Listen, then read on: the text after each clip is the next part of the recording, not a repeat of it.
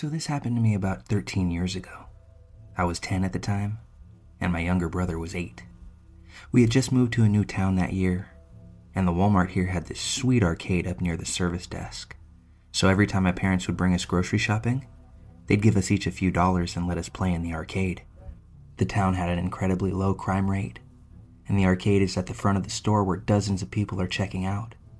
So, what could possibly go wrong?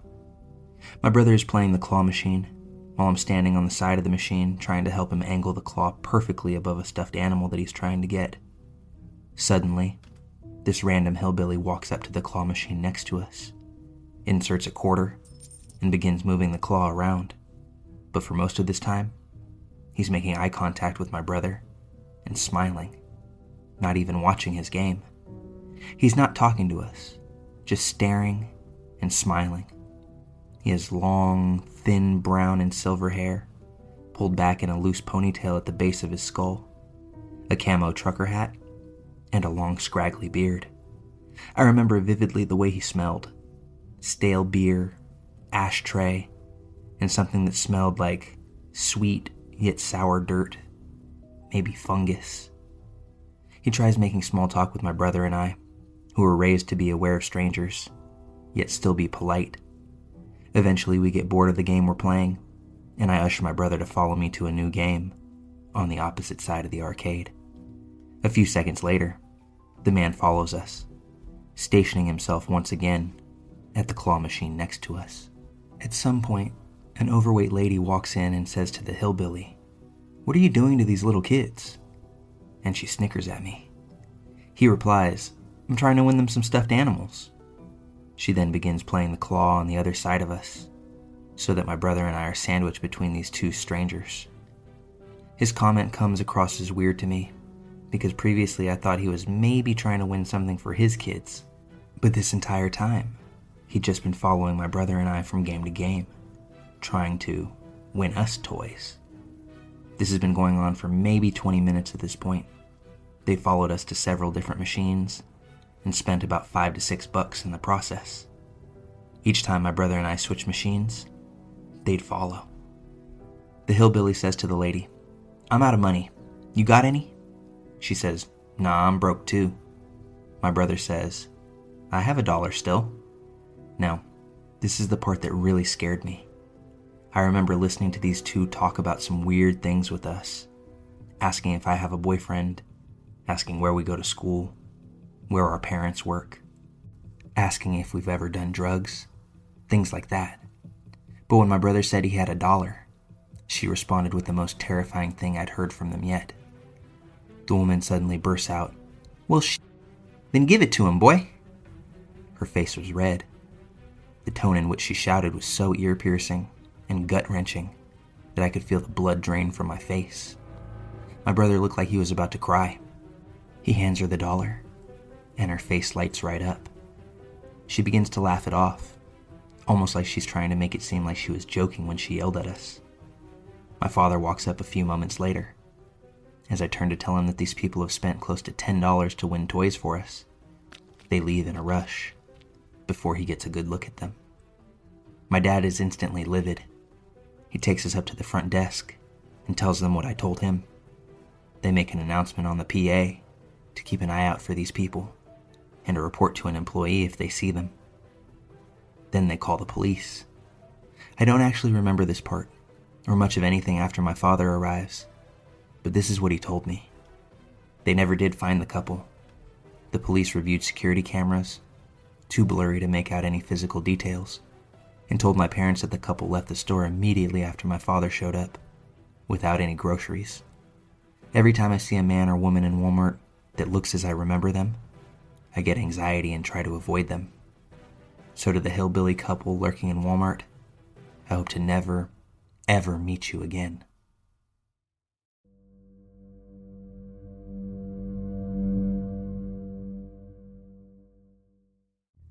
A few weeks ago, a friend and I, both 24 year old females, planned to go to an event together. Since we only had free time after work, we decided to grab an Uber so we wouldn't take too long to arrive and could enjoy the festivities a little bit more. The first half of the Uber ride was pretty normal. The driver seemed like a normal, polite dude, but as soon as we got to the highway, his attitude shifted. He seemed a lot more irritated, irrational. Me and my friend didn't pay much attention, though, and kept chatting between us as we noticed the overall tone of the ride take a turn. Our attention was drawn when he started shouting with another driver. He turned to us and said that he was going to pull over for a moment. I tried objecting, but he ignored and pulled over anyway. When out of nowhere, he reaches for the glove compartment and pulls out a gun. It's important to note that guns are pretty much illegal in my country, and there are very few circumstances where an everyday citizen will just have one on them. Both my friend and myself were simply watching this unfold with bated breath. And when the other guy drove away, we let out an audible sigh of relief. But then, we were still stuck in a car with a crazy man who had a gun. After this, he went back to driving and apologized to us, saying that the guy was tailgating him. I let out an, Oh, got it. He kept talking. That guy is lucky that you two girls are here, or else I would have followed him and shot him in the face. Sleazy idiot. I look over to my friend. She's in absolute shock and looks paralyzed with fear. I'm in shock too, but I'm trying to keep my cool because the last thing I want is to get him annoyed with us. If he was willing to shoot that guy for tailgating, I didn't want to know what he would do to us if I said the wrong thing. No, it's okay. I understand. I say, trying to appease him. These guys need to be taught a lesson, he continued while I just agreed with my head nod. I did that before, you know. You just trap the guy in an empty street, and when he exits the car, bang. Did he just admit to murder? Was the only thing running through my mind at that point. But I managed to keep calm and agreed with him the rest of the way. He did deliver us to the right place, with no further incidents. I waited a few weeks to report him to Uber, since he had my home address, and it wouldn't be hard to figure out who had reported him. Nobody has showed up to my home with a gun, at least yet, so I think I'm safe. And Uber has answered my report saying that they started an investigation into this driver. I just hope this guy doesn't do this to anyone else. Or worse.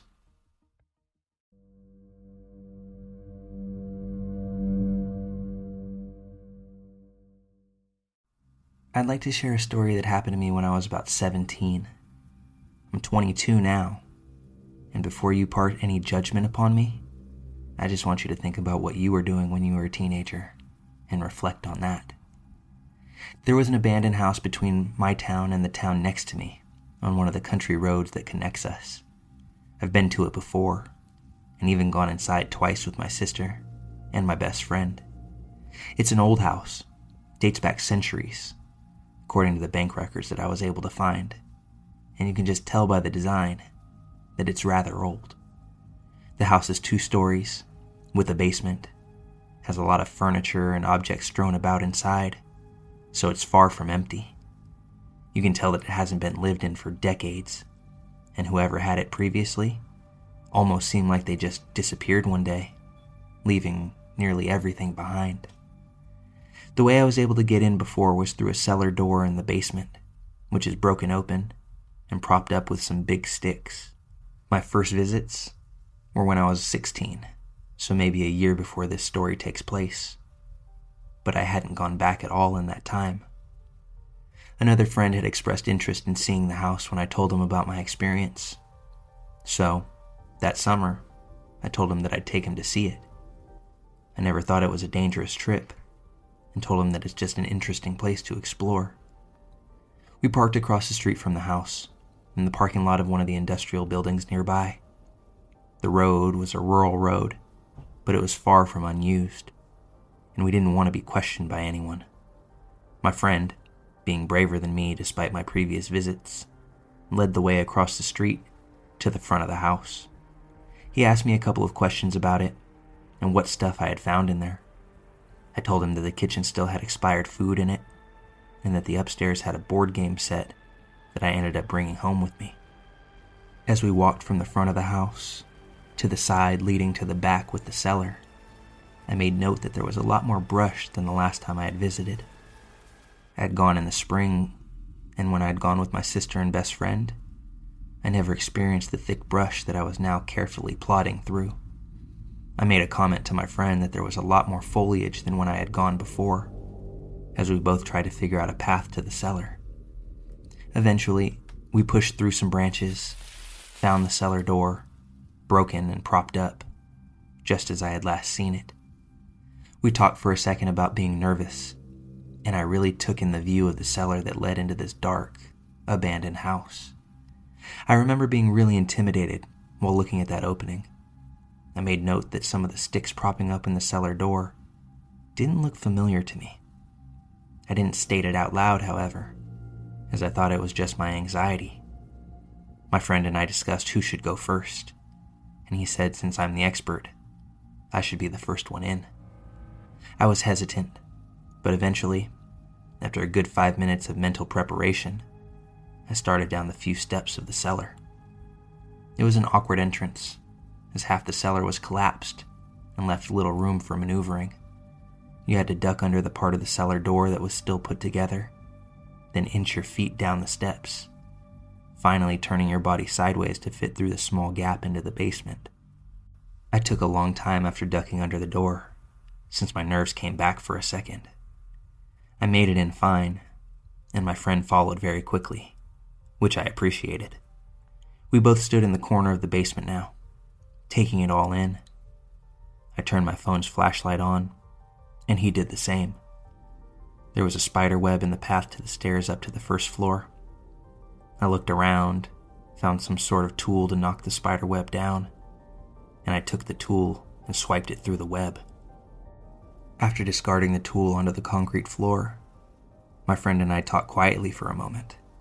About what? I don't remember. But we fell silent for just a second and above us, on the first floor, I clearly heard footsteps coming from above our heads. It almost seemed like they were heading to the stairs that led down to the basement. I remember this part the best, as I looked at my friend, and he didn't seem to react to the footsteps that I was hearing. I looked at him, suddenly feeling very worried, and before I could even say a word, he said, We need to go.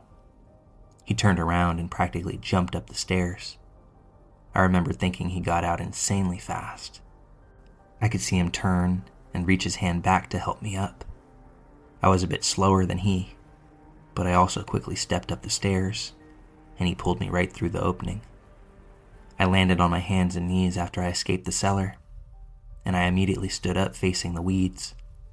I turned around to my friend, who was crouched, staring down into the cellar. I said to him that we should get out of here, and he turned away and told me to go first through the weeds.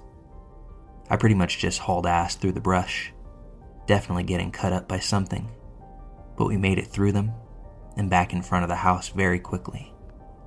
My friend kept urging me to go in front of him, and he watched behind us before switching to flashing his light in the windows on the first floor at the front of the house. I asked him what he was doing and if he was all right. He didn't really answer me at first, so I asked him if he heard the footsteps before we bolted from the basement. He turned to me and said that he heard them, and that's why he was watching the cellar, to see if anyone was following us out. He continued saying that after he pulled me up, he turned to guide me away before he let go of my hand, and when he turned back, he saw the bare feet of someone standing at the bottom of the cellar. Because of the dilapidated nature of the structure, he could only see their feet and part of their legs. At that point, that's when he told me to go through the weeds first. He never saw the person come up the cellar stairs or move away from them before he followed me. I didn't believe him at first and thought he was just trying to scare me, but I could tell by the serious tone of his voice and the silent look that he gave me after telling me that he wasn't trying to make me laugh or lighten the mood. I still asked if he was lying, and he aggressively said that he wasn't. He told me that I heard the footsteps already, so I knew something had to be in the house. We stood for a second, not really saying anything.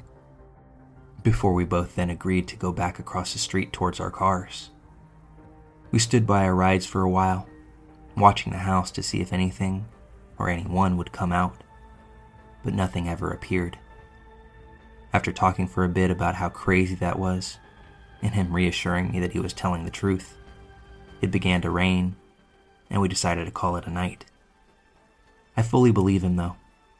He's always stood by what he saw. I haven't gone back to that house since, and I like to tell myself that whoever was in that house was just a person trying to find shelter. Although I still get shivers to this day, thinking about how close that person was to me as I scrambled up from that cellar.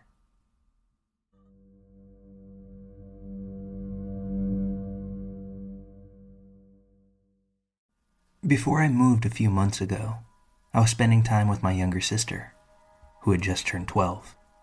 I'm 22 for reference. My sister has recently gotten into really girly things, like painting nails, doing glitter paintings of ponies. I'm not even kidding. One night, she asked me if she could paint my nails, which I agreed to. Only, we didn't have any nail polish in the house. Since it was fairly late at night, about 9 p.m., I decided to take her to the local 24 hour Walmart near our home. While at Walmart, I left my sister in the nail polish aisle and went literally one aisle over to grab some eyeliner from the makeup aisle. When I came back, I noticed my sister uncomfortably crouching near the nail polish while a teenage boy stood over her.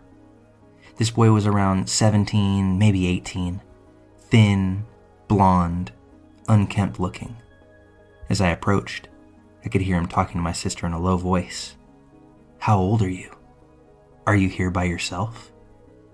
This might make more sense if my sister was a very young child, but she's definitely preteen looking, not young enough to look like she's just lost in a store. I could see that she was staring at him, petrified.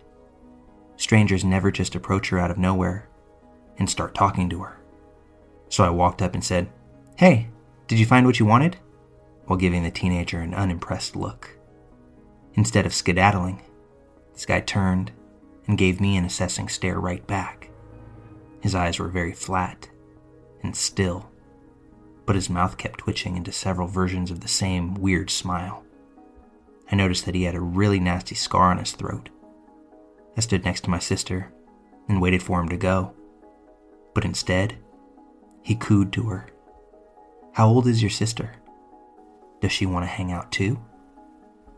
Without saying a word, I pulled my sister away and we went to the other side of the store.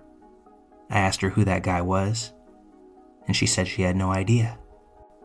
After a few minutes of shopping around, I had almost completely forgotten about the encounter until we came back outside of the parking lot. As I was loading our stuff into the car, I noticed the same teenager walk out of Walmart, pushing an empty shopping cart. I saw him glance around, just leave the shopping cart in the middle of the lot, which is a dick move by my account, and then run off to his car. I thought he was a weirdo and just didn't give any more thought to it. I had to go left when leaving the parking lot to get back home, but the street had a median, so that turning left was impossible. And there were no U turns allowed for a mile down the way. So I decided to take a right out of the parking lot, turn into a neighborhood, flip a there, and then head home. I hope that makes sense. As I was executing this stupidly complicated procedure in order to get us in the direction of home, I noticed a car tailing us out of the Walmart parking lot.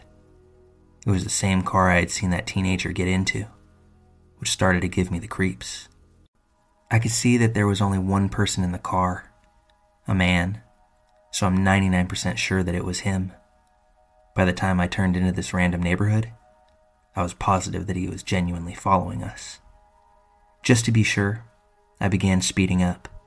Sure enough, that car sped up too, to the point that we were both going 40 to 50 in this residential neighborhood. I took six completely random turns just to confirm that this person was really following. Most of these turns were made at the last minute, no blinker, and he stayed right on my tail matching my speed, taking every turn that I did. I told my little sister to dial 911 and press call if this guy kept following us. Luckily, we weren't in our actual neighborhood, But then I realized that with all of the random turns, I'd actually managed to get kind of lost and couldn't remember where the exit to the main road was. Meanwhile, this guy was speeding up so much so that he was nearly hitting the back of my car. He starts laying into the horn, long honks that shattered the silence of this dark, empty neighborhood. I couldn't fathom why he would do that, since he probably woke up all of the people that we drove past. I had no idea what to do. I was lost. I didn't know where the neighborhood exit was, and I was just helplessly circling around this place while some creep tailed the shit out of me. The guy unrolled his window and began to wave at us. Not frantic, hey, stop, wait kind of waves either, but taunting, toodaloo waves. I was dumbfounded. I remember uttering to my sister, What the fuck? It all ended when another car turned onto the same street we were zooming down, so that they weren't directly behind me. He slowed down for some reason while I sped ahead, and I managed to get to the neighborhood exit and back onto the main road before he could catch up. By the time I made it home a few miles away, there was no sign of him. My sister and I didn't speak of the incident again, but it's always really bothered me. He was probably just some asshole teenager looking to scare a girl and her kid sister because he had nothing better to do. But I really can't think of why he would act in such a way.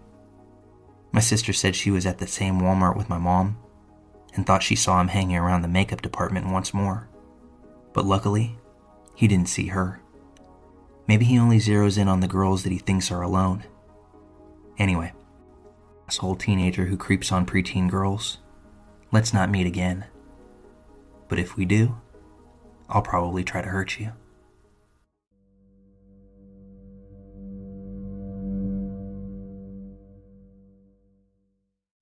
I'm normally a nighttime walker because I have a cat that roams as well. I sometimes like to make sure he's okay or that the roads are clear. I don't want to get into more details about my cat being outdoors, but I do come from a toxic, abusive family dynamic, and they don't allow him inside. I'm also on disability, so yeah, I'm a loser still living at home. Anyway, I'm 36 years old, and I make sure I'm aware of my surroundings, and I take precautions when I'm walking. I've had randoms stop and ask me questions, but never experienced something like this. So I walk out at midnight. I normally do a brisk walk, and I'm fine. But this time, as I'm reaching the end of the street and I'm turning back to walk back home, a man in a big white van stops and asks me a question. He asks, Ma'am, what are you doing out here? Why are you out so late? I say that I'm walking back home. He then proceeds to suggest that I take a lift home from him because he doesn't want to see me walk home alone late at night. I decline his request and tell him to leave me alone, that I can walk home safely if he carries on driving. So he drives his van, but then makes a U turn back to where I'm walking, as if to watch me on my path home, perhaps looking to see where home is. I stop walking waiting for him to go past, but he doesn't. He stops his van.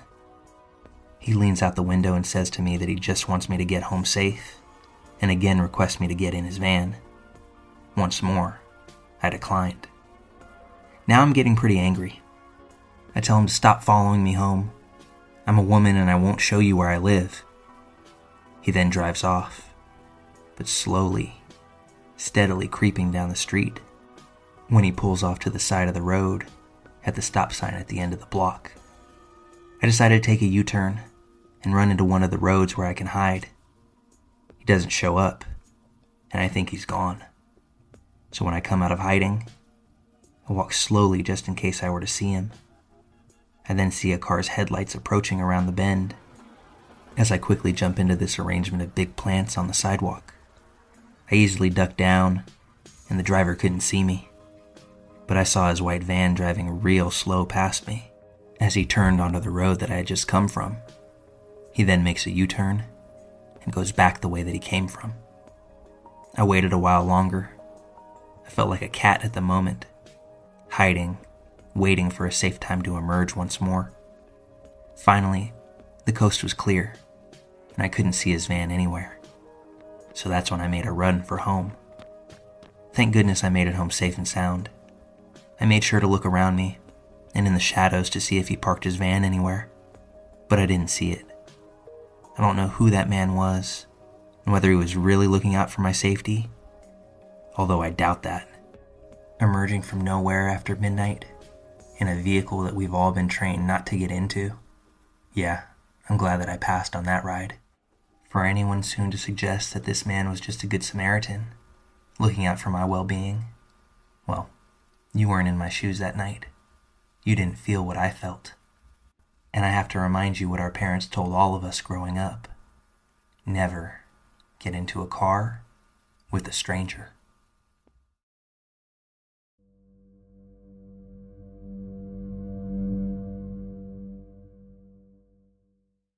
I work as a child care professional, and one of the kids that I look after has recently gotten into hiking.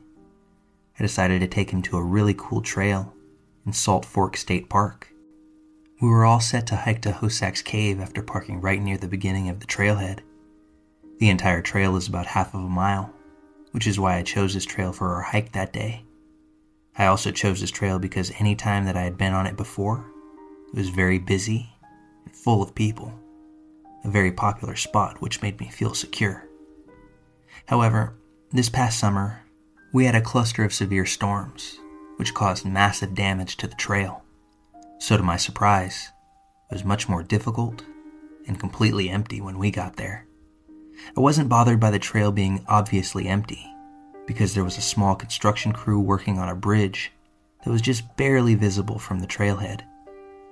He was still up for the hike, despite the entire width of the trail being washed out, until it was no more than a foot wide with a 6 to 12 foot drop off into a creek bed that was solid rock and several downed trees. He's a very athletic kid, and I was confident in his abilities if he was, and he was so excited to tackle our adventure. We made it all the way to a platform that allows you to see the entire cave. There were many downed trees surrounding the platform, and it was actually closed at this point. But we had made it this far, so we decided to maneuver around the platform and proceeded the few hundred feet into the cave. We spent the most time in this area due to the difficulty, so I know exactly what it looked like. There were tree roots directly under the platform, and you could climb down either side of them. It's also worth noting that Hosak's cave is much more like a cliff, with an overhanging rock formation and a trickle of a waterfall directly in the middle. It's not a creepy, closed up cave by any means. It's very open and rather beautiful. When we reached the cave, I noticed a candle that was not burning recently, but had been at some point, sitting on a large rock that had a heart carved into it. I chalked it up to someone having a date or something and disregarded it. He wanted to climb to the top, where I noticed two more candles and three stacks of small rocks that had been stacked up by somebody. I definitely felt weird at this point, but it was about this time that he found a small puddle full of baby salamanders and wanted to catch them. It was the happiest that I'd seen him in a very long time, and I didn't have the heart to tell him that it was time to go. We spent about an hour catching baby salamanders, and I watched him have the time of his life. We finally decided to leave, and when we got to the platform, dead center in the middle of the tree roots was a wet washcloth hanging that was absolutely not there before. He noticed it as well, but didn't pick up on the severity of the situation that we were now in. At that moment, I factually knew two things. One, someone was watching us, and we didn't see them. Two, they were now potentially hiding in the woods and made it a point not to be seen, but to leave an object to be noticed. There was no running back with the narrow trail, and I was not about to tell him that we were in potential danger. I told him to go in front of me, and I just kept encouraging him that he was doing great over and over, and that seemed to speed him up naturally. I never saw anyone while we were on the trail. We got to the car, and I locked the doors immediately. On our way out of the park, a very dirty man, probably in his 30s, came out of the woods and made a point to stare at me with the most empty expression that I've ever seen. The man followed me with his eyes and head as I drove by him and continued to stare at me until I couldn't see him anymore. I knew the third fact at that point. He made it a point to make himself apparent to me, and the facts one and two were absolutely true. That stare stuck with me for days, and I considered counseling after this, as it bothered me for several weeks, causing bouts of severe anxiety. I tried to tell myself that maybe we just interrupted his bath time and he was camping and didn't want to startle us. After all, the crazy looking man had ample time to do anything that he wanted while we were catching those salamanders. I just cannot in any way rationalize why he stared into my eyes the way that he did if he wanted to go unnoticed. Deep down, I know that it is much more likely that it was a deliberate action intended to scare me. The kid I was with never had any idea how panicked I was, and to this day, it is the most fun that I've ever seen him have. He brings it up regularly, and it was a very positive experience for him. But for me, it was one of the worst experiences ever, and it makes me feel so sick and disturbed to this day.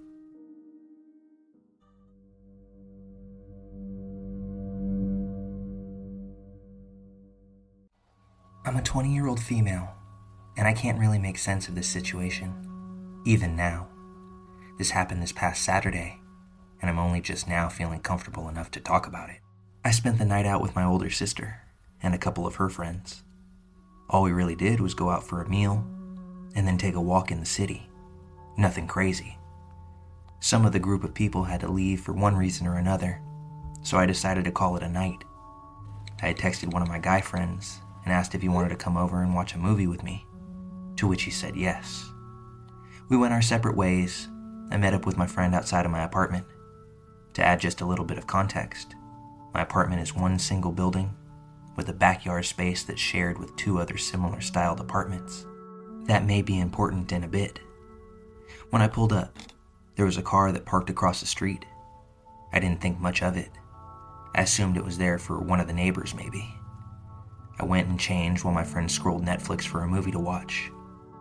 As I'm leaving the bedroom, I hear a knock at the door. I'll admit, this next part was incredibly stupid on my part. My area doesn't have many issues, so I certainly let my guard down. Roast me if you must. I open the door to see a guy standing there. I'm a measly five foot four, and he was at least a head taller than me. He didn't look anything out of the ordinary, though. Mid to late 20s, brown hair, fully groomed beard, moderately dressed. He asked where my sister was. I told her that I didn't have a sister. Lie. He then asked for her by name. I told him again that he was mistaken. Not only did he address her by name and ask for her again, but he mentioned that he followed her from the place we had just left, and he just wanted to see her. Absolutely not. Nothing about this sat right with me. I started to close the door, but he walked up and physically prevented me from doing so. Mama didn't raise no punk, though so I planted my hands into his chest and pushed him backwards, which achieved nothing at all. He then started calling her name very loudly and continued trying to make his way past me. I yelled at him to leave and stood my ground the best that I could. He ended up shoving me aside, but before he could get past me, my friend pushed him against the wall and hit him in the face. After that, he booked it out the door and into the parked car across the street. My friend pulled the door closed, locked it, then helped me up, moving me into the bedroom while he went to make sure that the guy left. I called the police and filed a report immediately. Also, and this is the stupidity that I mentioned earlier, I have a ring doorbell camera. I should have just gauged him from inside the house and not open the door at all. Carelessness got the better of me in that instant, and I'm still kicking myself over it. This could have ended a lot worse. I showed my sister his picture, and she has no recollection of who he is, though she said that he looked somewhat familiar. The only theory that I have as to why he followed me is the fact that I accidentally left that night while wearing my sister's jacket. So here are my divided thoughts. 1. She somehow developed a stalker that mistook me for her when I was leaving. She's a hairstylist, and part time waitress, so this could easily bring people into her presence that she wouldn't remember. Two, she may know who it is, but doesn't want to say a thing. Don't know why this crossed my mind. Paranoia, maybe. Either way, I'm glad that night didn't devolve into anything worse. And please believe, I don't open that door for anybody without checking that camera anymore.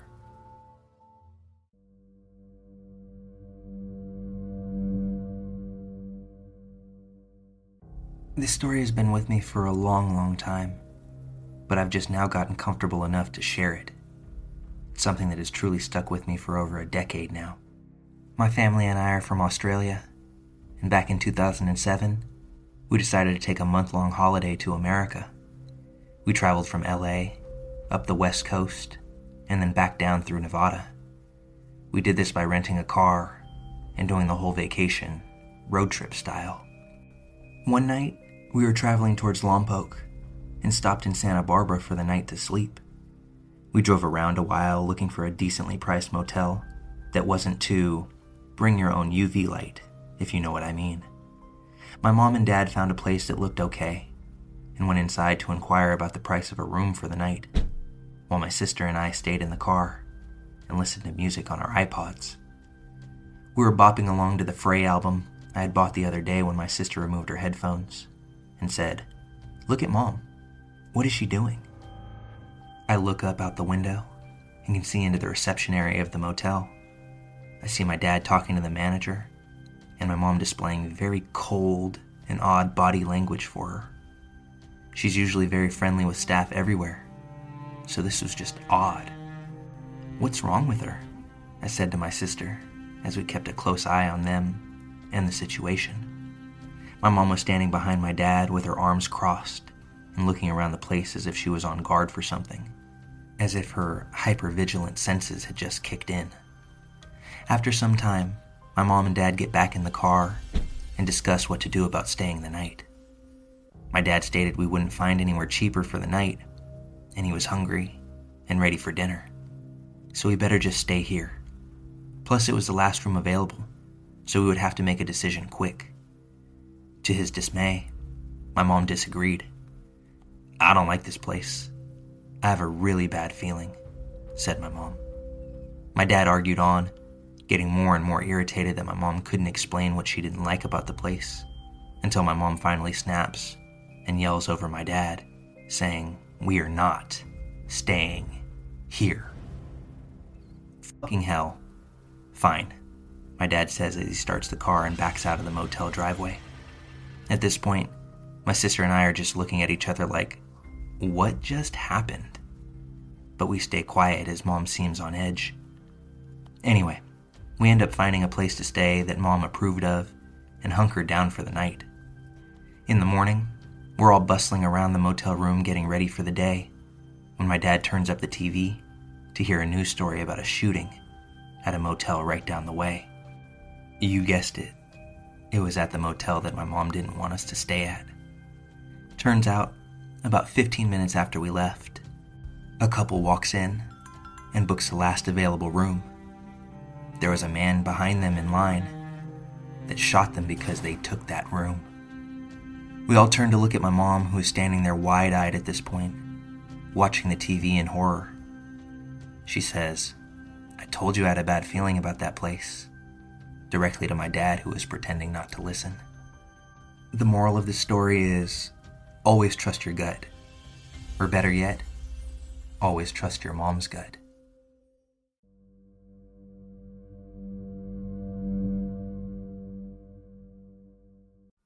When I was 21, I transferred to a college in San Francisco, California. I checked out a room for rent on Craigslist. It was in a really nice two bedroom apartment. It was cheap rent, close to campus, so it was the ideal spot for me. The girl who lived there, my roommate, was 29 and her name was Beth. She was tall and wide, had jet black hair, and wore pale makeup. She seemed nice, although a little quiet, but she seemed to like me and agreed to let me move in. So far, so good. My first night there, we went out for pizza, and that's when I could tell that something was a little bit off with her. Throughout dinner, she kept telling me how much I looked like Shia LaBeouf. I didn't know what to say, so I just shrugged it off with a thanks. I mean, I look nothing like Shia LaBeouf, so it just didn't make much sense to me at all. When we got back home, she asked if I had seen her room yet. I said no, so she took me to see it. Her walls were covered in posters of Shia LaBeouf. She even had printed out photos of him all over her mirror. She owned all of his movies. I didn't know what to make of it, but it was downright creepy. The whole night, she had been saying that I look like him, and now it's obvious to me that she's obsessed with the guy. A few weeks passed from then, and I never really saw her that much. We didn't spend any time together, really. She would come home from work and practically run to her room. She would spend the whole night in there. She had this creepy, high pitched giggle, and I would hear her giggling through the walls all night. I wondered what the hell she could possibly be doing in there. Occasionally, she would come out and talk for like two minutes, and she would always be slurring her words, so I suspected that she was drinking a lot. Sometimes she wouldn't say anything and would just stand in the hallway and watch me in the living room. I would turn and see her, be surprised, and say, Hello, Beth. And then there would be this long, awkward pause, and she would give out her creepy, high pitched giggle. It was uncomfortable being around her. She gave me the chills. One night, I woke up around 2 a.m. because I heard what sounded like the front door being unlocked. I came out of my bedroom, and all the lights were off, but I could still see Beth standing in front of the door. She had her face against it, and she was turning the lock back and forth, over and over again. Every time she turned the bolt, she mumbled my name Max Barker. Max Barker. Max Barker. Seeing her stand in the dark and mumbling my name really freaked me out. And it doesn't help that she kinda looks like a bigger version of the girl from the ring. I just quietly crept back to my room and tried to sleep. One night, I was watching Gladiator, and she stumbled out of her room, turned on the living room light, forcing me to pause the movie, which was annoying in and of itself. She then asked me if I wanted to hear about her ex boyfriend. It was an uneasy segue into the topic, but I just said sure and then awkwardly sat back to listen to her. Ten minutes into her story, and she was so riled up. She was screaming at the top of her lungs about their breakup I was worried that the neighbors were going to call the cops. And she ignored me every time I asked her to lower the volume. Amidst all of her screaming, one thing she said really freaked me out. She was in an absolute fit and yelled, I'll slit his fucking throat. That was a big game changer for me. Suddenly, I had no idea what this girl was capable of. She was practically a stranger, and everything I had seen was becoming alarmingly disturbing. After a few more minutes, she told me thanks for listening, and she began doing her giggle. I got out of there pretty fast, went to my room to go to sleep. I had a pretty unsettled feeling about being in the house with her, and what's worse, there was no lock on my bedroom door. I pushed the edge of my dresser in front of it to act as a small barricade. I woke up in the middle of the night to the sound of my dresser scraping against the floor. Beth was trying to push the door open. I turned on my light, shouting at her to stop. I could see her through the opening of the door. She was so drunk and had this insane look in her eyes. I pushed the door closed and yelled at her to go to bed. I could hear her walk back to her room, but there was no way that I was going to fall back asleep that night. The next morning, when I went out into the hallway, my heart dropped. I saw one of her steak knives was on the floor by my door. I got goosebumps all over my body. All I could think about was her saying she would slit that guy's throat. I confronted her about it, and she said she didn't remember trying to push my door open. She said she didn't even remember telling me about her ex. I had had enough. My lease was month to month, so I found a new spot and moved out. About a month after I moved, she contacted me. I was at the movies and my phone was off. But when I got out, and had turned my phone back on. I was shocked to see that I had received 40 plus text messages over the past two hours from her. They were all just insane texts that ranged from everything between, hey, how are you? To, I fing hate you. It was insane. I didn't respond to a single one, and I never heard from her again. I always find myself wondering, though, if I hadn't set my dresser in front of my door, would she have quietly come into my room and slit my throat? It freaks me out just thinking about it.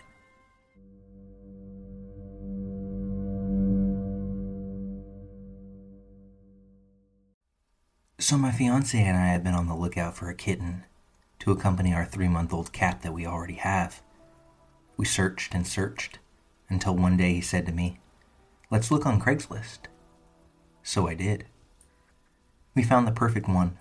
The only problem was that it was about two and a half hours away from our home. I inquired about it around 10:30 p.m. I know it was late, but almost immediately I got a response. She sounded very nice over text and asked to see where I lived so that she would feel settled about the kitten living with us. She also insisted on going to their house. I know, I should have just dropped it then. At the time, I thought nothing of it though. So I sent them a video, and we set up a time for the next day to meet. Next day came.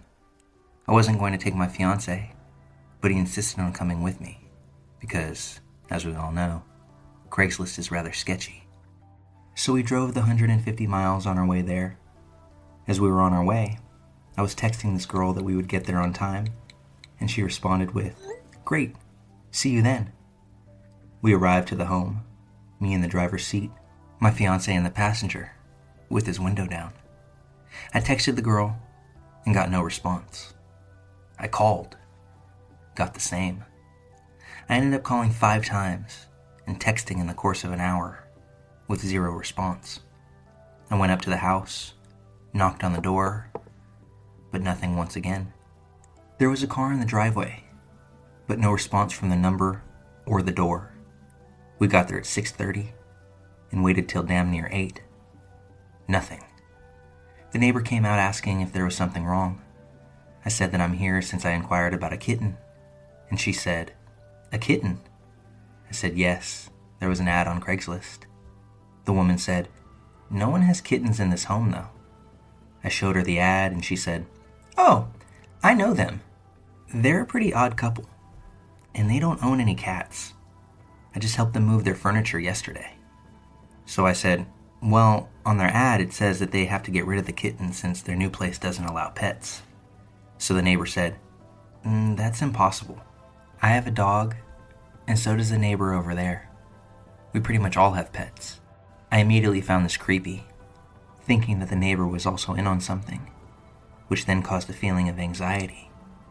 I thanked her and left along with my fiance.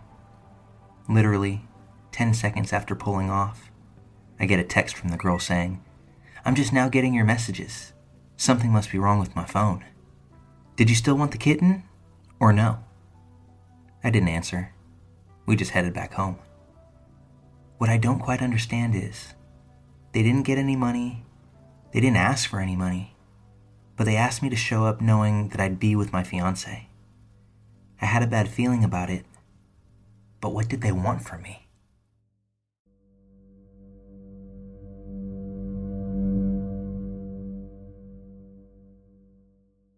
This started back in the summer of 2013. I had just turned 24, about a year out of graduate school, and back living in California in my childhood home with my father and our dog.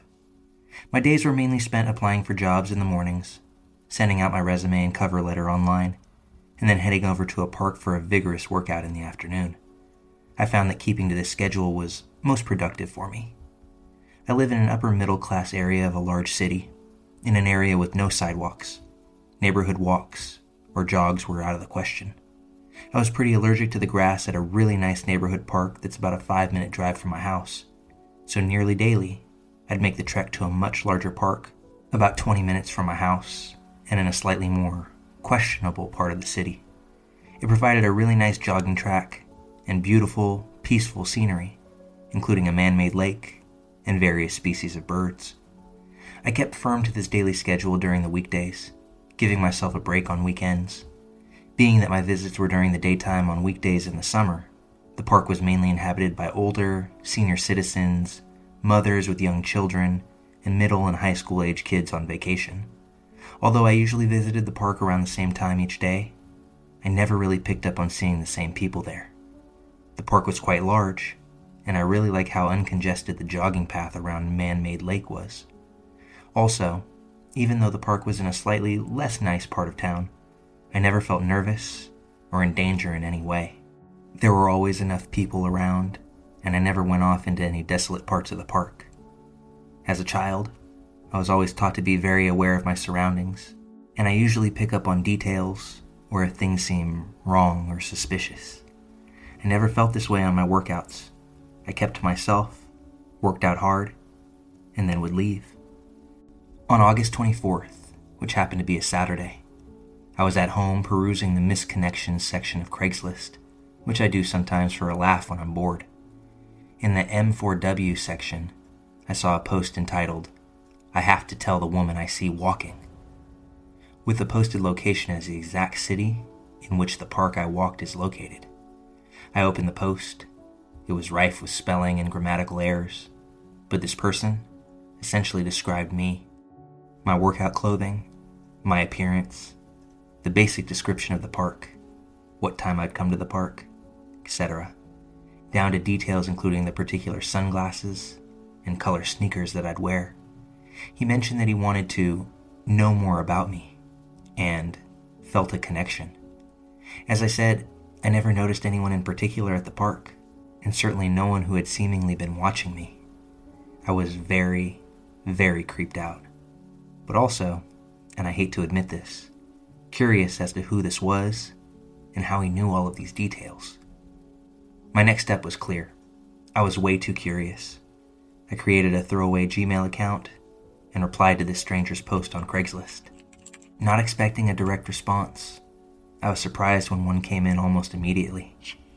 I asked him several questions, including the specific park to which he was referring and who he was.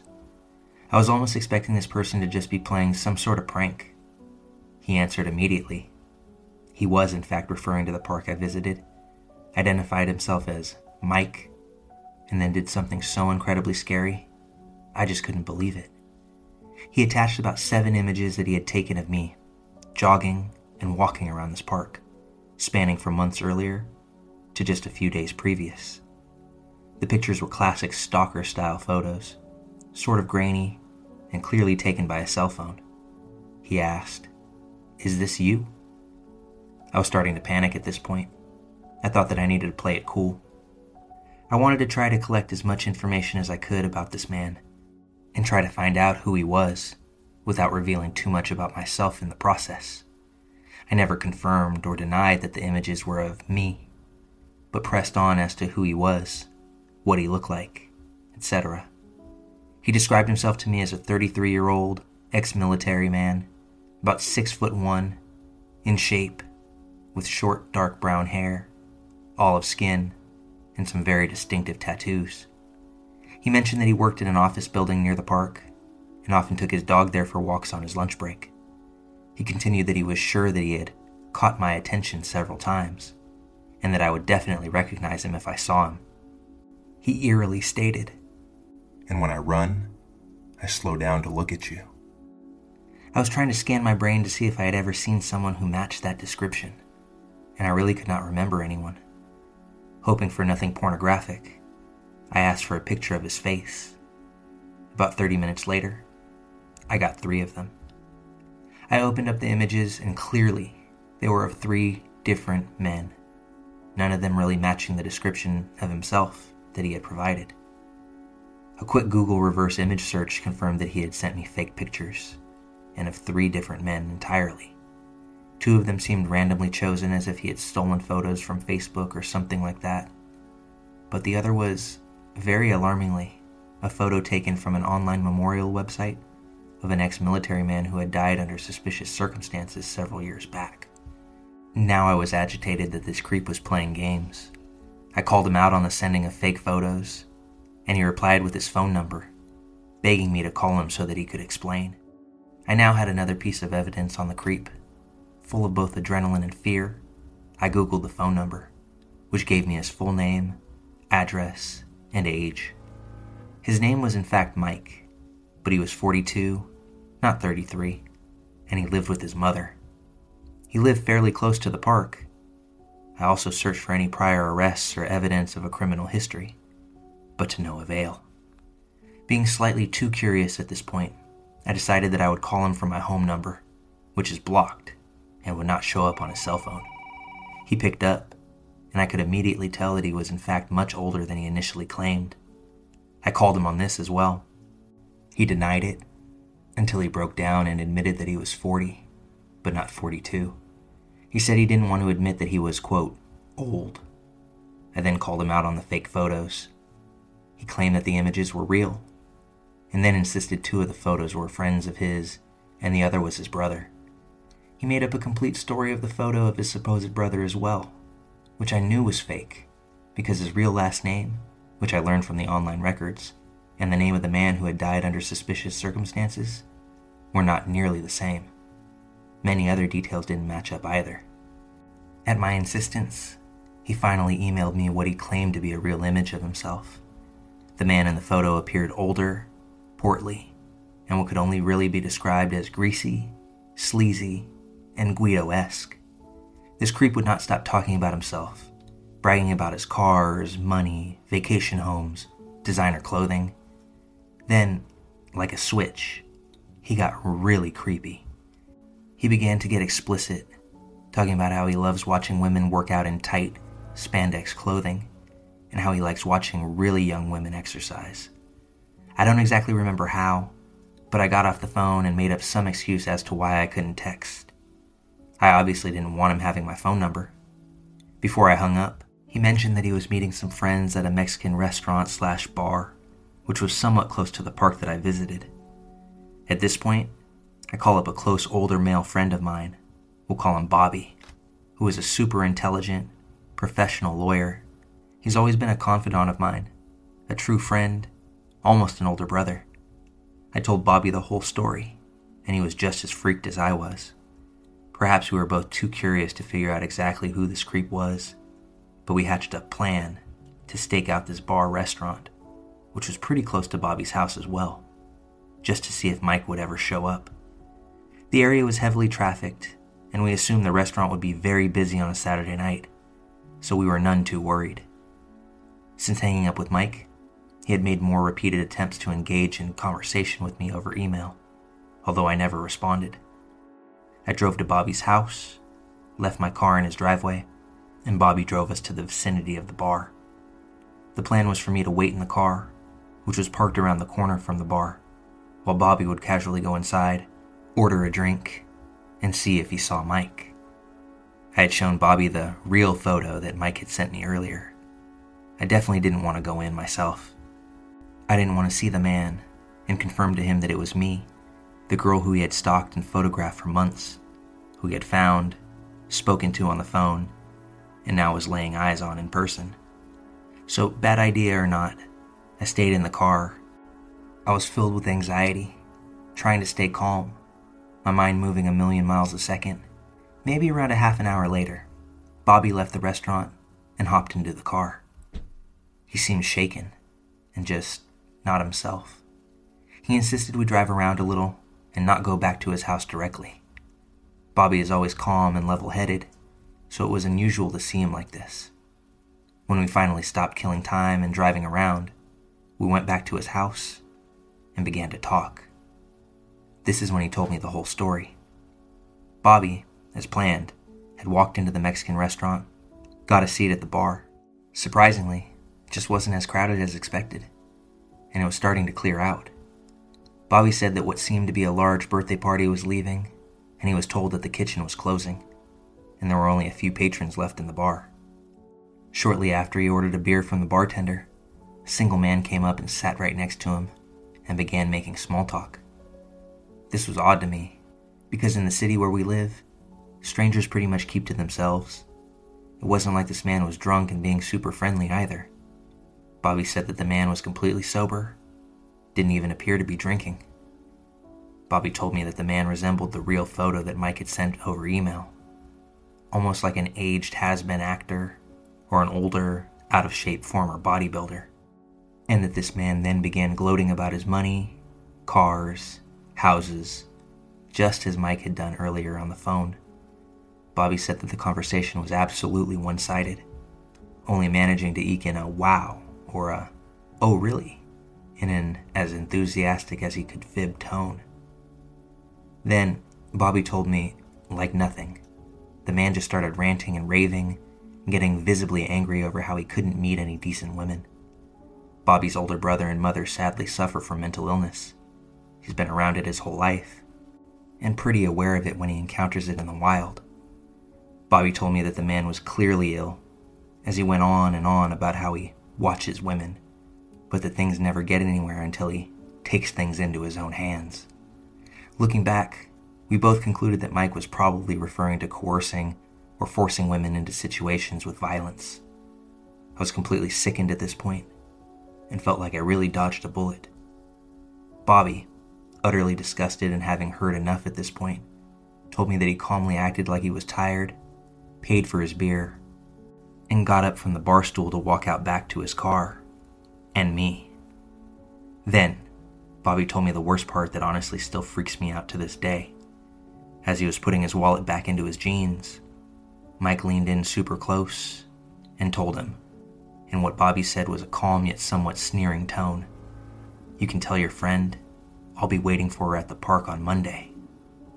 Bobby had never ever mentioned me or any of the situation to Mike, and I had never mentioned any of my personal life, including my name, social networks, friends, or any of the like to Mike. After this, I stopped going to that park and tried to forget about the whole incident. Mike continued emailing me for a fair amount of weeks, alternating between seeming desperation, yelling at me, being intensely sexual, and creepy stalkerish. I never replied. I figured that Mike was truly mentally disturbed and would eventually leave me alone as long as I didn't provoke. I've dealt with some stalker situations before and really didn't feel like getting my dad involved and going through everything with the police, etc. Also, I didn't feel like Mike was too big of a threat. I mean, he didn't have my real name, my real email address, any of my phone numbers.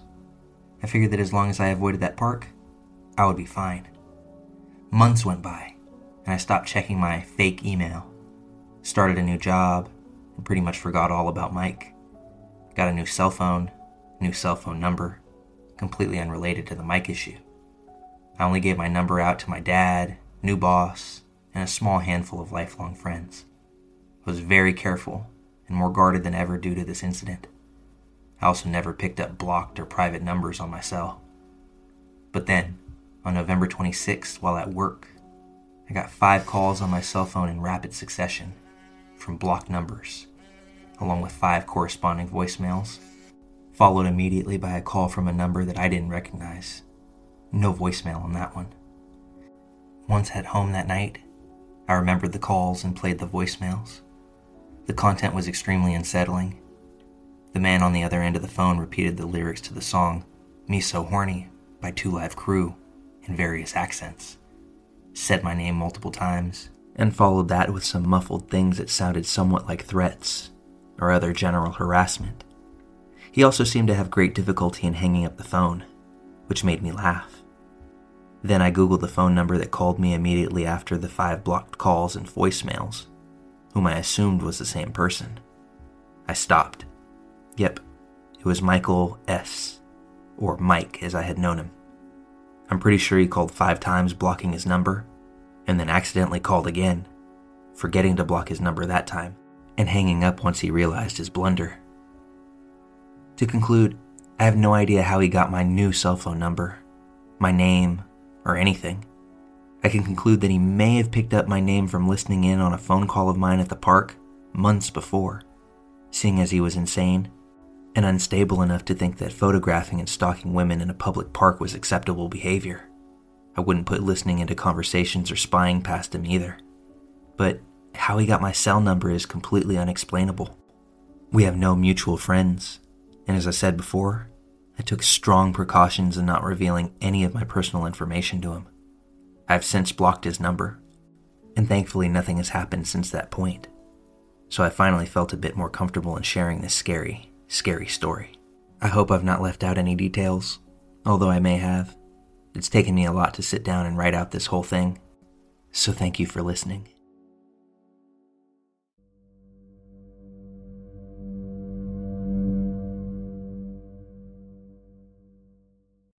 I was working on a no budget film, a really trashy script, weird plot, no redeeming values at all. Toward the end of production, me and the director were going around getting second unit inserts. We were on 59th Street at 6 a.m. on Sunday morning, unloading the camera. We were going up to a penthouse he knew of to get a shot looking down into Central Park. No one knew about the film other than the production crew and actors. It would never, ever have been mentioned in any social media. So the director and I are unloading. There's no one around, except for one homeless man. He's shuffling along the sidewalk, heading in our general direction. He's one of the sad, mentally ill people that our society refuses to help, so his schizophrenia is untreated, and he's out on the streets, and he's talking to himself nonstop as he comes along. When he gets close to us, he stares directly at us and says, And here are those guys that are making that movie about dot dot dot. And he proceeds to rattle off the entire plot line as he walks past, just as if he were reading the IMDb synopsis. None of our equipment was even visible, so there was no way that anyone would recognize us as a film crew. The director and I just looked at each other, confused, with a similar look of, What just happened? on our faces. No further explanation from the man as he shuffled away, but he absolutely left us wondering what that was in his wake. This video is brought to you in partnership with Careerist. If you're anything like me, you're always looking to better yourself, learn something new, try something different. When that feeling extends to honing a new and rewarding set of skills that may lead to a very fine paycheck, well, that's where Careerist comes in. Careerist is an online learning platform that can teach you how to develop your own websites, create apps, test the software that powers those websites, and utilize those skills to implement computer systems for large companies. Skilled careerist advisors will help you choose your path of study, help you to find 100% remote internships when your course is completed, provide one on one mentorship along the way, in addition to assisting in your dream job search. What's more, most courses can be completed in under six months. As a very special promotion, sign up through the link on screen and get up to $250 off the course of your choosing and start your journey towards an exciting and rewarding future today.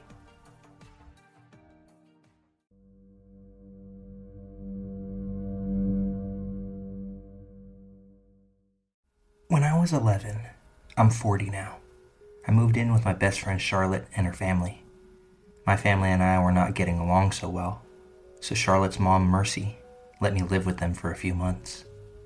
I stayed in Charlotte's room, and the two of us would get up every day, make our lunches, and head off to school. We lived in the nicer part of a poor neighborhood. Mercy worked full time, and Charlotte's dad, well, he wasn't on the scene. Charlotte's brother Dallas was two years older than us, and the self proclaimed man of the house. He had a whole stack of friends whose home situations were similar to mine, so it wasn't uncommon for the house to be full of teenagers by the time Mercy got home from work. Dallas's girlfriend lived next door. I never met her, but I remember there were always people coming and going from her house as well. Around this time, Dallas lost his front door key, and we'd start noticing that food would go missing, in certain instances of things not being where we thought we had left them. One day, Charlotte and I came home from school and headed to our room to drop our school bags off. We noticed that we each had an envelope on our pillows. At first, both of us thought that Dallas had decided to write us notes about how he thought we were ugly or smelly, you know, harmless big brother type teasing. My envelope had a drawing on the front that I didn't quite understand. I remember opening it and finding a letter inside. Charlotte passed me hers. Though the handwriting was messy the letter told her how pretty she was.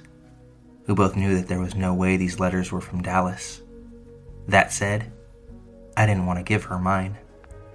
The author of mine detailed how they were going to come in the house and whip me to death. And to ensure I understood, I realized that the strange picture on the front of my envelope was a crude drawing of somebody being assaulted in a very vile manner. Terrified, we called Mercy and told her what had happened, and she in turn called the police. When Dallas came home from school, we took the letters to show him and explained just how we found them. He came up to our room to look around and examine our beds and belongings. Dallas called all of his friends over and interrogated them in his mom's room with the door closed. Once he was satisfied it was none of them, he showed them the letters to see if they recognized anything familiar about them.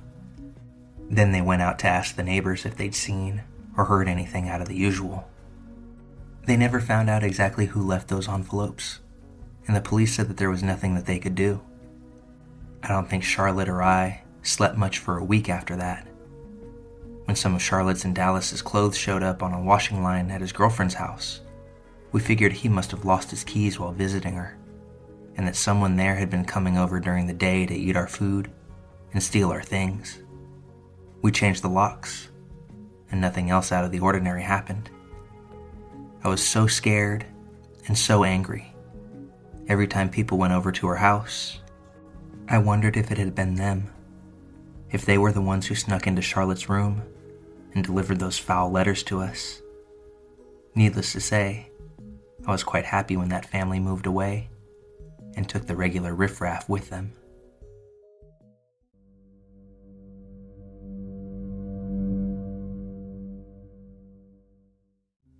When I was younger, my family and I had a caravan in a holiday park in New South Wales, Australia. We would go there every school holiday, and there were many kids I used to run around and play with. I have fond memories of this place, where I learned to ride a bike and even had my first kiss. But other memories are not so good, and now leave me with that egg flip feeling in my stomach. The people that owned the caravan park had a son. He was roughly 25 years old, and I would have been around 5 or 6 at this time. He would drive around the park and collect everyone's rubbish on a tractor and do other odd jobs like this to help out his parents. Every once in a while, he would pull up when I was playing out in the front and ask if I wanted to ride on the tractor. I, being young and naive, of course accepted and jumped right on, because what child doesn't want to ride on a tractor? This was back in the days where parents would let their children play in the streets without much supervision, and you just came back home when the streetlights came on. One day, when he dropped me back to our van, my dad came storming out, grabbed me by the arm, and yanked me off the tractor. Without saying a word to the man, he took me inside and told me to never, ever hang out with him again. I don't want you hanging around with that man again, he said without saying why. But he's nice. He gives me candy, I say. Just don't. I'm telling you. Don't talk to him, my father replied. I couldn't understand why my dad didn't want me talking to this nice man, who only gives me tractor rides, gives me the occasional lollipop, and sometimes splits his sandwich with me. I remember telling the man one day, My dad said I'm not allowed to talk to you anymore. To which he smirked and replied, Oh, yeah? Why's that? Fast forward nearly 13, maybe 14 years later. My family and I are gathered around the TV, watching the news, when the picture of a man flashes across the screen, attached to a story where he had killed two people and is now serving time in prison. Well, wouldn't you know, it was the tractor man's face, aged by a decade and probably some poor life choices. My father looked at me and said, Look at this. I knew he was bad news. There was always just something about him. Do you remember when he used to take you around on the tractor? That never sat right with me. My blood ran cold and my stomach dropped. The most disturbing part? He killed people with pills he would call his lollipops. Please always listen to your parents. My God, I fear I would be dead by now if it weren't for them.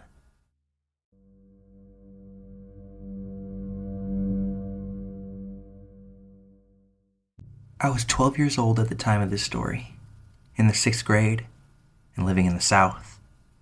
At that time, the town's population was around 20,000, but when the local university was in session, it would nearly double that.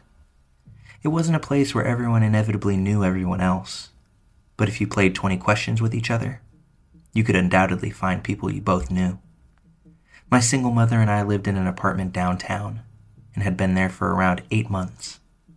It was summertime, and as she worked and attended college, I was usually home alone during the day. Keep in mind, this took place in the early 90s. About halfway through the summer, a girl from my school, Maria, moved into a house about a block away from us.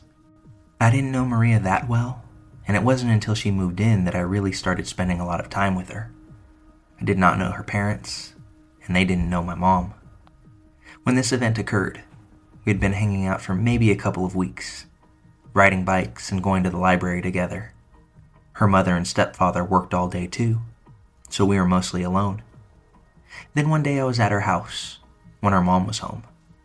Maria and I were out in the yard when her mom came to the door and hollered for me. She was like, Hey, did your dad ever manage to find you? which to me was super weird. So I was like, What? Yeah, she said. Your dad called here a couple of days ago and asked if you were at our house. He said he couldn't find you. I was stunned and had no idea what she was talking about. To Maria's mom, a virtual stranger, the call probably made sense. To those who knew me, though, it was wild. The actual people who knew me knew that my dad didn't live with me he had never lived with me. In fact, he lived a couple of hours away, in a different county, and at that point in my life, I could count the number of times he had been to my house on one hand. There was no animosity or drama there. He could see me whenever he wanted, but we weren't close at all. He'd never been to the town in which I was living. I hadn't seen him in at least six months, and seeing as to how we didn't have a phone, we hadn't recently spoken. He had no idea Maria even existed. He'd never met any of my friends. My mom hadn't even met Maria, or her parents. So I was a little freaked out and asked, Are you sure it was me he was looking for? Maria's mom said she was sure. She said he'd apparently recited my full name, middle and all, and described me, including my recent haircut and glasses. My dad had never seen my glasses. He didn't even know I wore them. I'd only had them for maybe a week. She said he'd asked if she knew where I was, that he couldn't find me, and she told him to try my apartment. He'd apparently said, okay, and simply hung up. Well, of course, I went straight to a payphone and called my dad as soon as I left. And, of course, he had no idea what I was talking about. In fact, it bothered him. To this day, I have no idea what that was about. Was it a prank call? Or somebody coincidentally looking for their daughter of the same name and physical description? And Maria's mom thought it was me? Or like some guy actually trying to abduct or stalk me? But in that case, how did he know to call Maria's house? He would have needed to know Maria's parents' last name for one thing, and her mother had remarried. Her last name was different. And what was the point of all of this? I was often alone, I was probably easily abductable at that time. Nothing like that ever happened again, but a few weeks later, I did get a really strange feeling after coming home from the used bookstore. I'd just gotten upstairs and had unlocked my apartment door when something like trepidation hit me with full force. The living room looked fine.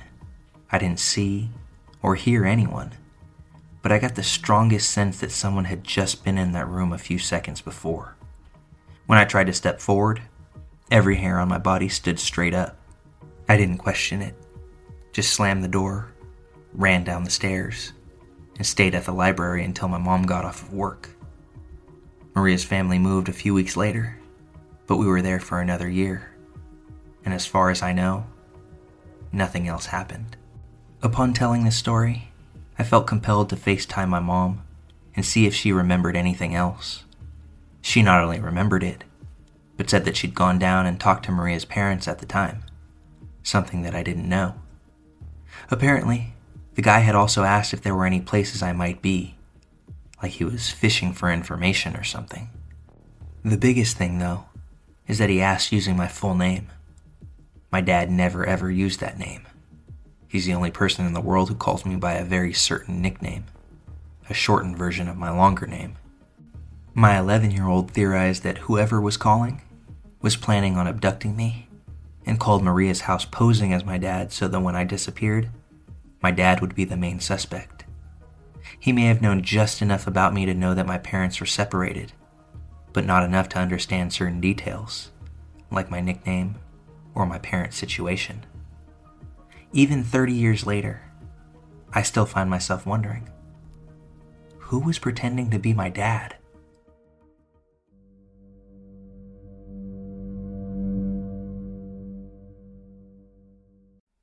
This has been ongoing for some time now, but tonight it was particularly weird.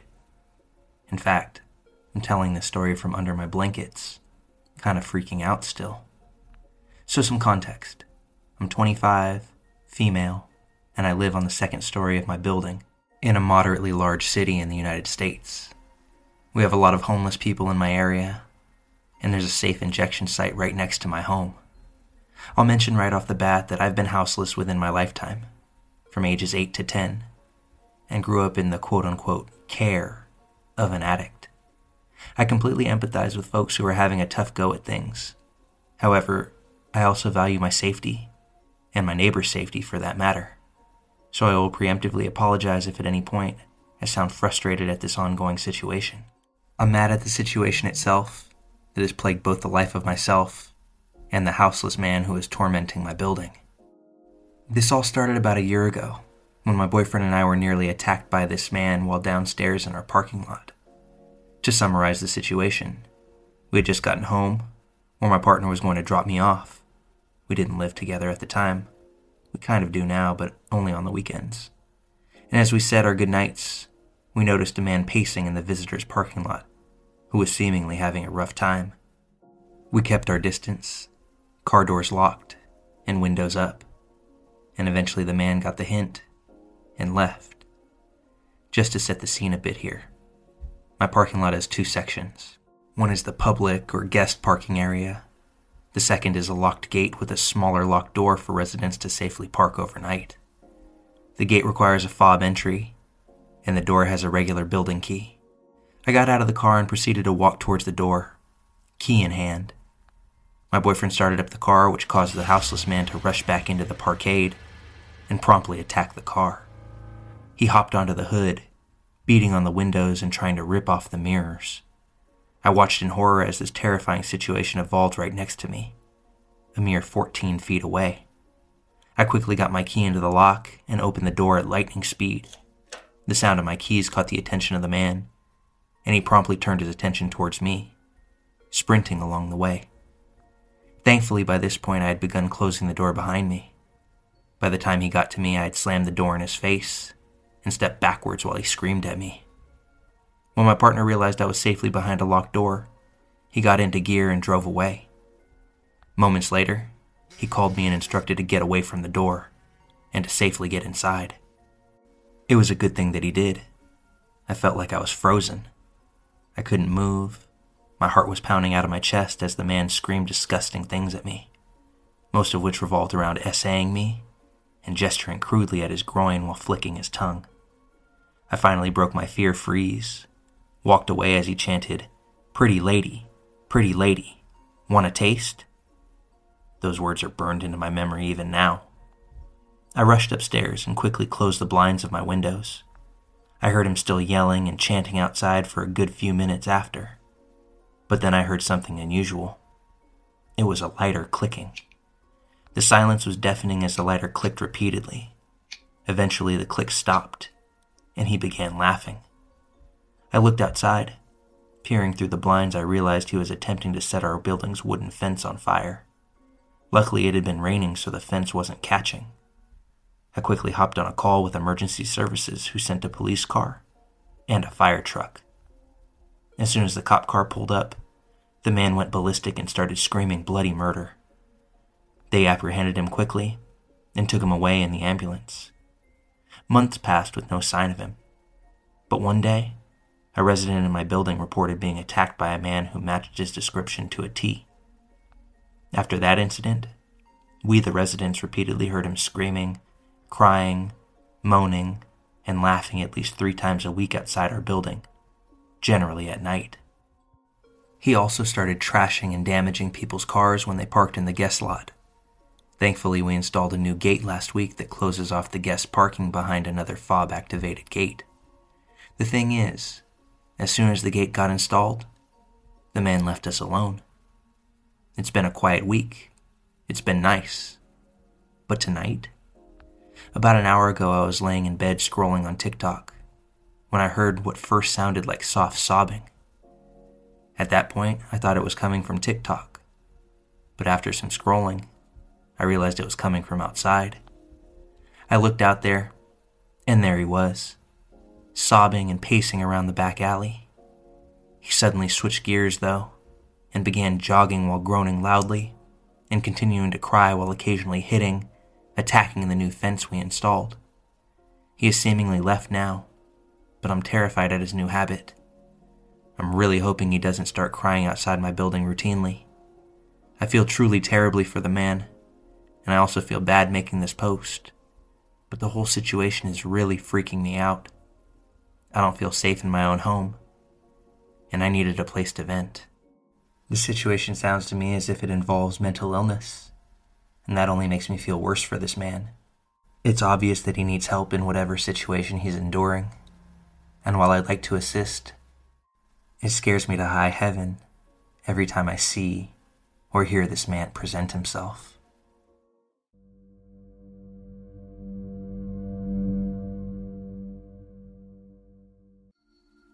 When I was much younger and considerably more naive, I worked in a large college kitchen. We had three large walk in fridges that contained all the frozen and cold foods. The farthest one was the fridge that had a faulty interior handle so we had to have freezer buddies in order to enter one to hold the door, and one to get the ingredients. One of my coworkers, we'll call him Slug, 34 year old male, who was a bit of an odd fellow who followed me, a 19 year old female, like a little puppy. He made comments that were inappropriate, but nothing was ever done. One day, Slug was helping me by holding the door while I loaded stuff onto my prep cart. I felt off about this situation, especially with his random comments. Are you single? What's your type? Are you a virgin? I stopped listening after the second question. From the door, I hear my name. It would be a shame if the door closed and we got stuck in here together. I'll make sure to keep you warm. I looked up about halfway through him talking to see him closing the freezer door. I began screaming as the door clicked closed, and I was trapped with the greasy heap of a man. Now the anxiety of my situation was overwhelming, and the freeze or fight kicked in. He took a few steps towards me as if he was going to hug me, and I lost it. I hit him twice before he realized what was happening. As the daughter of a police officer, I was taught to defend myself and that's exactly what I did. He was face down on the cold floor when my sous chef ripped open the door, with two other male coworkers ready to beat his ass. My sous chef put me in his office while they dragged Slug out of the building and left him bleeding outside. He cried about how I attacked him for, quote, accidentally closing the door, trying to help. But what Slug didn't know was that the security cameras that were in the back of the fridge to make sure employees don't smoke in there caught all of his actions, and they certainly appeared to be on purpose. So all this BS was caught on camera, with audio. He was promptly fired and spent about six weeks stalking me before he got to meet my dad in uniform at our home one night. Restraining order required.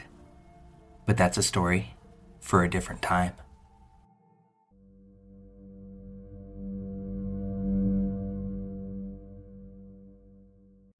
I'm a longtime lurker here but this is my first ever post.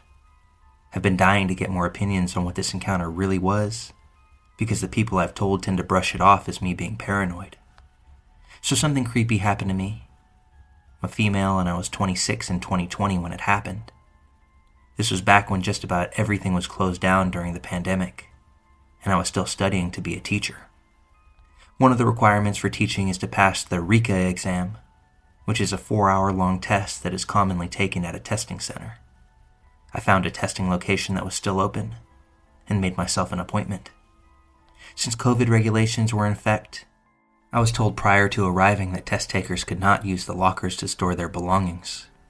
I don't know if it was a sanitation issue or what. Anyway, my mom offered to drive me to the test site and said that she would pick me up afterwards to grab lunch.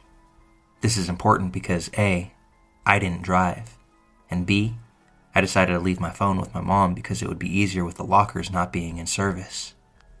I finished my exam about 10 minutes before the four hour time limit ends and went right outside to wait for my mom. I expected her to be outside in the parking lot because she's typically early to arrive for most things. But she wasn't. No big deal. I decided to stand in the middle of a parking space on the opposite side of the lot facing the building.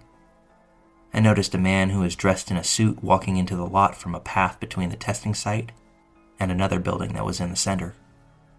He didn't acknowledge me, got into his car that was parked a few spots over to my left. He backed out of this spot and started turning his car in my direction, which was also the opposite direction of the only exit in this parking lot. I knew something was wrong, but before I could start making my way back into the testing site, he blocked the parking spot I was standing in with his car. He had his passenger side window rolled down and began to tell me how beautiful my hair was. I said thank you, and that's when he started to say other things. But I couldn't make it out because he began speaking softer.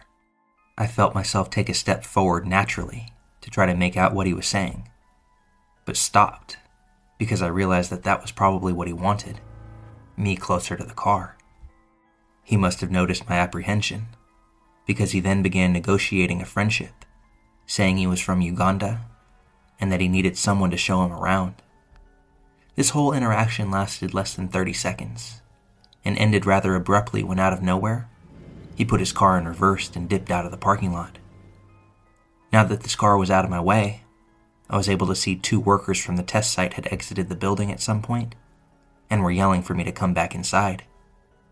They saw the interaction, thought it looked off, and offered that I wait for my mom in the lobby. Has anything like this happened to anybody before? Any men in nice clothes, with nice cars, acting borderline predatory? It really bothers me because young adults frequent these types of testing sites all the time and leave dazed and vulnerable after sitting through four hour exams, many times with nothing on them but an ID like me. Did this man know that? And are there others out there staking out test sites for this reason? Did those proctors save me from being trafficked? Or something worse?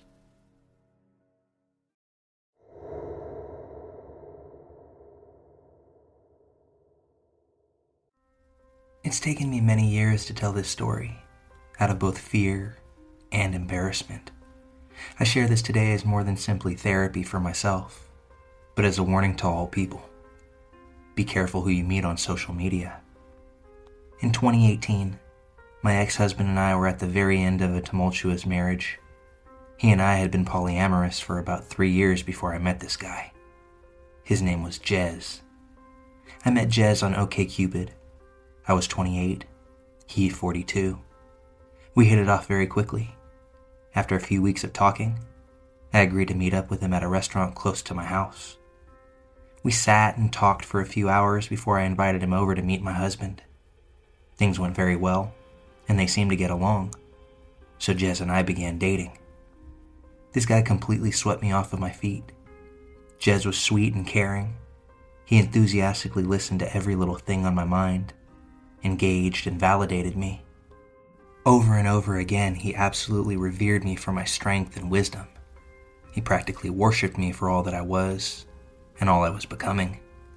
He showered me with gifts, flowers, and random good deeds just to make me feel safe, wanted, and cared for. I had never been in a relationship that felt quite like that. It was wonderful. It was as though we had been looking for each other for years. After a few weeks, though, he had a meltdown over my polyamorous nature. He, quote, pulled the plug because he said he was already falling for me and couldn't handle sharing me with anyone. I stood my ground and accepted this boundary and the fact that I would have to let him go. I left that night sad, but confident that I had done the right thing for the both of us. That next week, he sent me flowers and a card to my workplace, begging for another chance and reassuring me that he would rather try than not and end up regretting it. Even though it was scary, he wanted to take this journey with me. We continued dating, and it was just as wonderful. Long nights we spent awake talking, sharing, laughing, love making, and planning. We went places and did things that I had always wanted to do. Then, in the deepest, most intimate moments, when we would just sit in silence, he would grip my hand to his face in solidarity and astonishment, asking where I've been all this time. Our time together was effortless. We fit together like puzzle pieces. By August of 2018, my marriage had ended by no fault of Jez's, and by October, my husband had moved out. I was on a lease at the time and knew I couldn't afford the place on my own, so finding a roommate was essential. I had no support system to fall back on, nor did anyone else I know need a place at the time, so Jez offered to move in. Even then, I was hesitant. We had only been together about four months, and I knew everything always changes when you move in with a partner. Despite my hesitation, I agreed. He was wonderful to me. How bad could it be? I was not prepared for the change that was to come. It was literally like night and day. Jez suddenly became a different person. He was extremely controlling, jealous, and lazy. Nothing like the person that I thought I had met. And the way he treated me progressively got worse and worse. Hanging out with friends became a burden, if not impossible, because he would blow up my phone, guilting me about leaving him alone or not involving him in some way. Yet, even when I tried to, it was also treated as a burden and inconvenience as he would huff and puff his way through the concept of leaving space for anyone but ourselves. In December of 2018, we attended my work Christmas party. I had given him the option whether he wanted to go or not. It was really neither here nor there, especially because I had already learned that he really didn't do well if he felt pressured into social situations. I opened the invitation to him because he had expressed to me over and over that it was important for him that he was involved in my social life. For the full month he knew about it, he insisted that he wasn't going. I took it as him being introverted and didn't push the issue. I let him know that I would make sure he felt welcome if he decided to go, but not to feel obligated. I was surprised when he changed his mind at the last minute and insisted on going, and even more stunned when we went and he actively acted as though he did not want to be there. Everyone there was incredibly welcoming and included him in the festivities and conversations. However, he still practically grumbled the entire night about the whole thing, mumbling insults and critiquing every little part of the party under his breath, as though being there was absolutely awful to have to endure. No one really seemed to notice the low whispering insults and gripes. At one point, after a couple of glasses of wine, my direct manager leaned into Jez and started praising him. She and I were very close, therefore, she was intimately familiar with what I had gone through with my ex husband. She said, I'm so happy she has you, bleeding through wine happy. You have been absolutely transformative for her, and it's so nice to see her finally happy and appreciated. Without missing a beat, Jez grimaced at the comment and quickly snapped back. You don't fucking know me. I honestly didn't believe my ears. It was one of those moments where time stops, and you just know you couldn't have heard that correctly. I sat brewing on it for a minute before another light-hearted interaction with Jez prompted him to suddenly snap at me through grit teeth. Stop it. This triggered me, and I lost it. I pulled him outside and asked him what his problem was.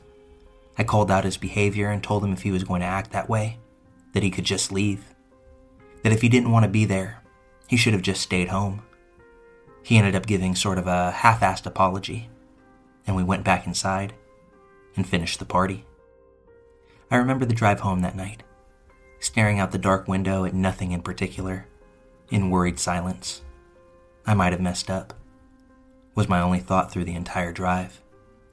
This all started out slow, of course, like waving me away or invalidating my experiences and ideas due to my age.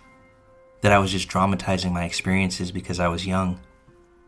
The man who, not six months prior, had validated me, my trauma, and experiences to the ends of the earth.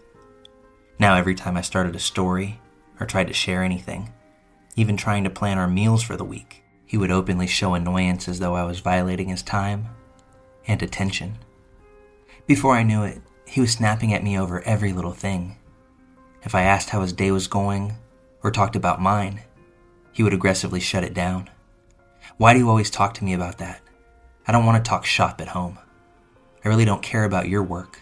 It's work. Before I knew it, I couldn't even bring him a plate of breakfast without being snapped at. It was as though he was testing me. When Jez and I first started dating, he flat out refused to talk about most all of his exes. He refused to name them or discuss any of the issues or lessons learned. They, quote, didn't matter, he would claim. They weren't in his life for a reason. It was the same reasoning he also used in reference to my more recent exes. Talking about them, including my now ex husband, may as well have become off limits. Anytime I brought up either of our exes, he would become incredibly agitated, belittling, and just overall very aggressive. I took this as both an age gap issue, as I have a tendency to dwell, as well as insecurity and a threat to the life he was trying to build. However, after he moved in and this hot button topic had been established, several times he would bring up his exes and how they looked, telling me on more than one occasion he would, quote, never have dated me back in the day, and that I was lucky he lowered his standards. I didn't even really know what to say to this. I would laugh it off and shove it in my back pocket. Noted. He then started bringing up my looks and accusing me of catfishing him. I had stopped taking care of myself due to the isolation, and had also put on some weight, so most of my clothes that I had once felt great in no longer fit. And since Jez had also been dishonest with me about his financial position, he was always needing extra money here and there, leaving me broke almost all of the time. A horrible tragedy happened that following summer, while Jez and I were together. I received notice that a good friend I went to art school with shot himself in the head while tripping on LSD. Our whole class was devastated. He was, without contest, the best photographer of our entire class, and one of the most kind hearted individuals I have ever had the pleasure of knowing. Also, as someone who is very familiar with LSD, I was rocked. Jez, however, was far from supportive. He pretty much immediately shrugged it off. That's life. I guess that's what he gets for fing around with LSD. I was baffled at such an unsympathetic response, and even more later when Jez started to interrogate me about my relationship with this guy, asking when the last time it was that I had even talked to this friend. You don't even know this guy anymore. Who cares? I broke up with Jez the first time after he called me at work raging. I was busy, so I couldn't make it to the phone right away. But once I was finally able to answer, I was met with intense anger. It was storming, and one of my dogs was having an anxiety attack due to the storm and separation from me. This wasn't the first time, and he was well aware of what she needed in those moments. Why the fuck aren't you answering my calls? You answer when I call you. I don't care where you are. He went on for a few minutes, calling me a shitty girlfriend and laying into me over my sudden distance and lack of communication while I was at work. At this point, I was done and I lost it. I tore into him over everything, especially causing problems for me at work.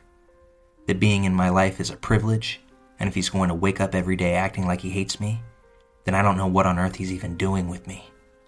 I told him that I expected him to get his things and leave. He was always threatening to go back to his old roommates where there still was room, so I didn't feel bad about the threat. I didn't want him there when I got home, and we could coordinate times for him to come and get the rest of his stuff. He flat refused, suddenly victimizing himself, claiming he had nowhere to go. How dare you make me fall in love with you? How dare you take me to meet your father and then dump me? My manager and her husband ended up following me home that evening because she was concerned for my safety, and had offered to let me stay with her for a few days. I will never forget the scene I walked into. Like Theon Greyjoy begging for his life, my boss stood next to me, watching as this 42 year old man crawled on his knees before me, begging for mercy and communication. At one point, wrapping his arms around my legs, crying into them. I can't believe this is happening. She's the love of my life. You know that, he cried to my boss. I couldn't believe what I was witnessing. This was the antithesis of the heartless person I had been spending my days with.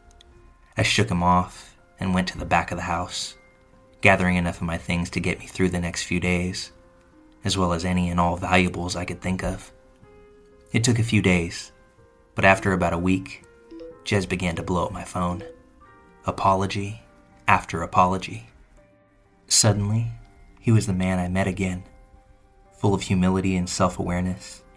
He acknowledged the awful way he had treated me and sent me walls and walls of well thought out messages, psychoanalyzing his own behavior, where it comes from, and the ways he knows it needs to change. I took him back like a dumb, desperate girl. I took him back. It wasn't long into the second round that he started to guilt me over the breakup. My panic had damaged his relationship with the people in my life, and he made sure that I knew it was my responsibility to fix it. It wasn't long after this that my car ended up breaking down at a gas station close to home.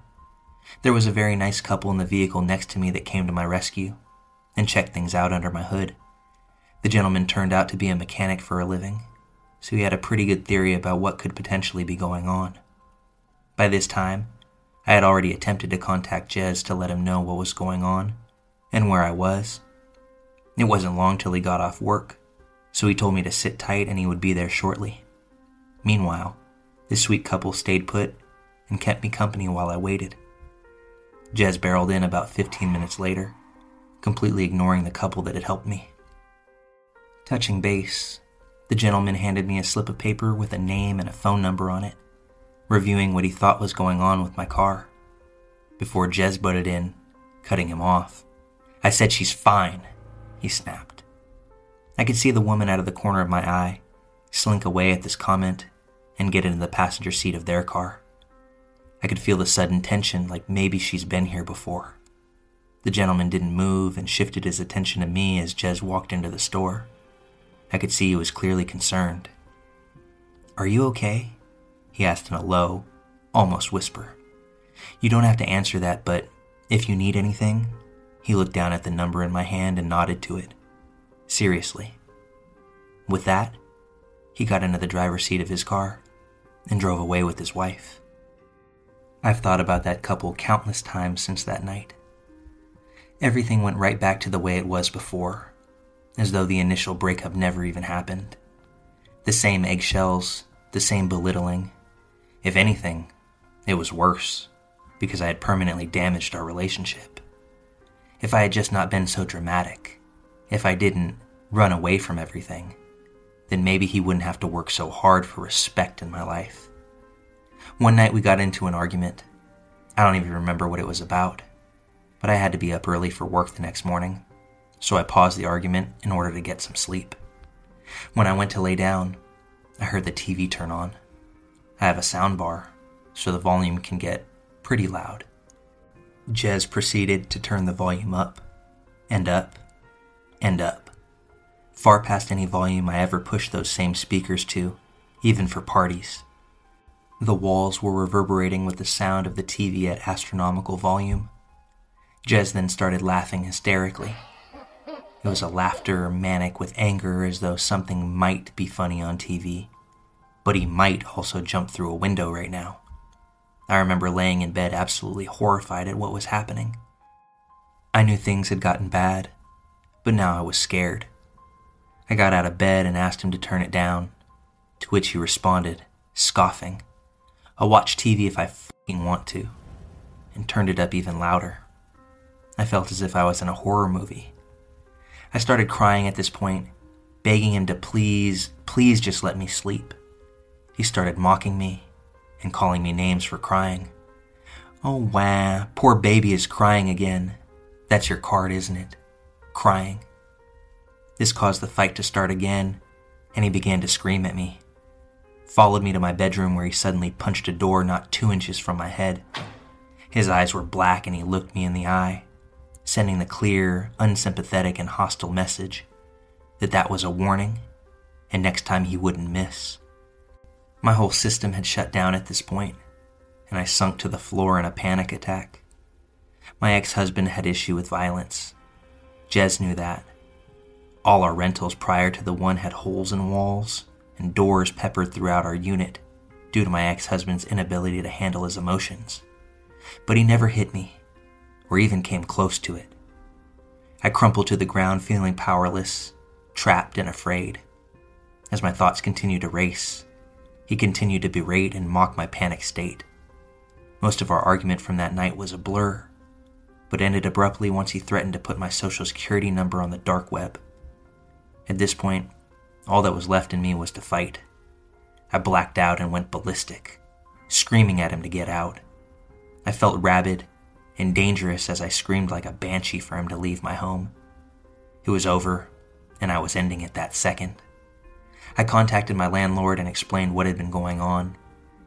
Jez would also end up contacting her, weaving his own tale that I was moving out and tried to have the lease transferred into his name.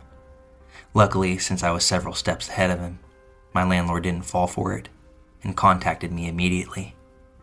She personally came and changed my locks for me, gave me the personal contact of a police officer close by in case he showed up again, and took half of my rent off the next month. I'm forever grateful to her for these simple acts of kindness that were above and beyond anything I would ever expect from a landlord. It took weeks for him to stop messaging me. The only reason I didn't block him was out of fear that he would show up at my house.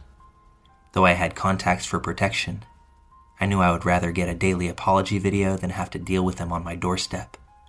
So they persisted. For a while.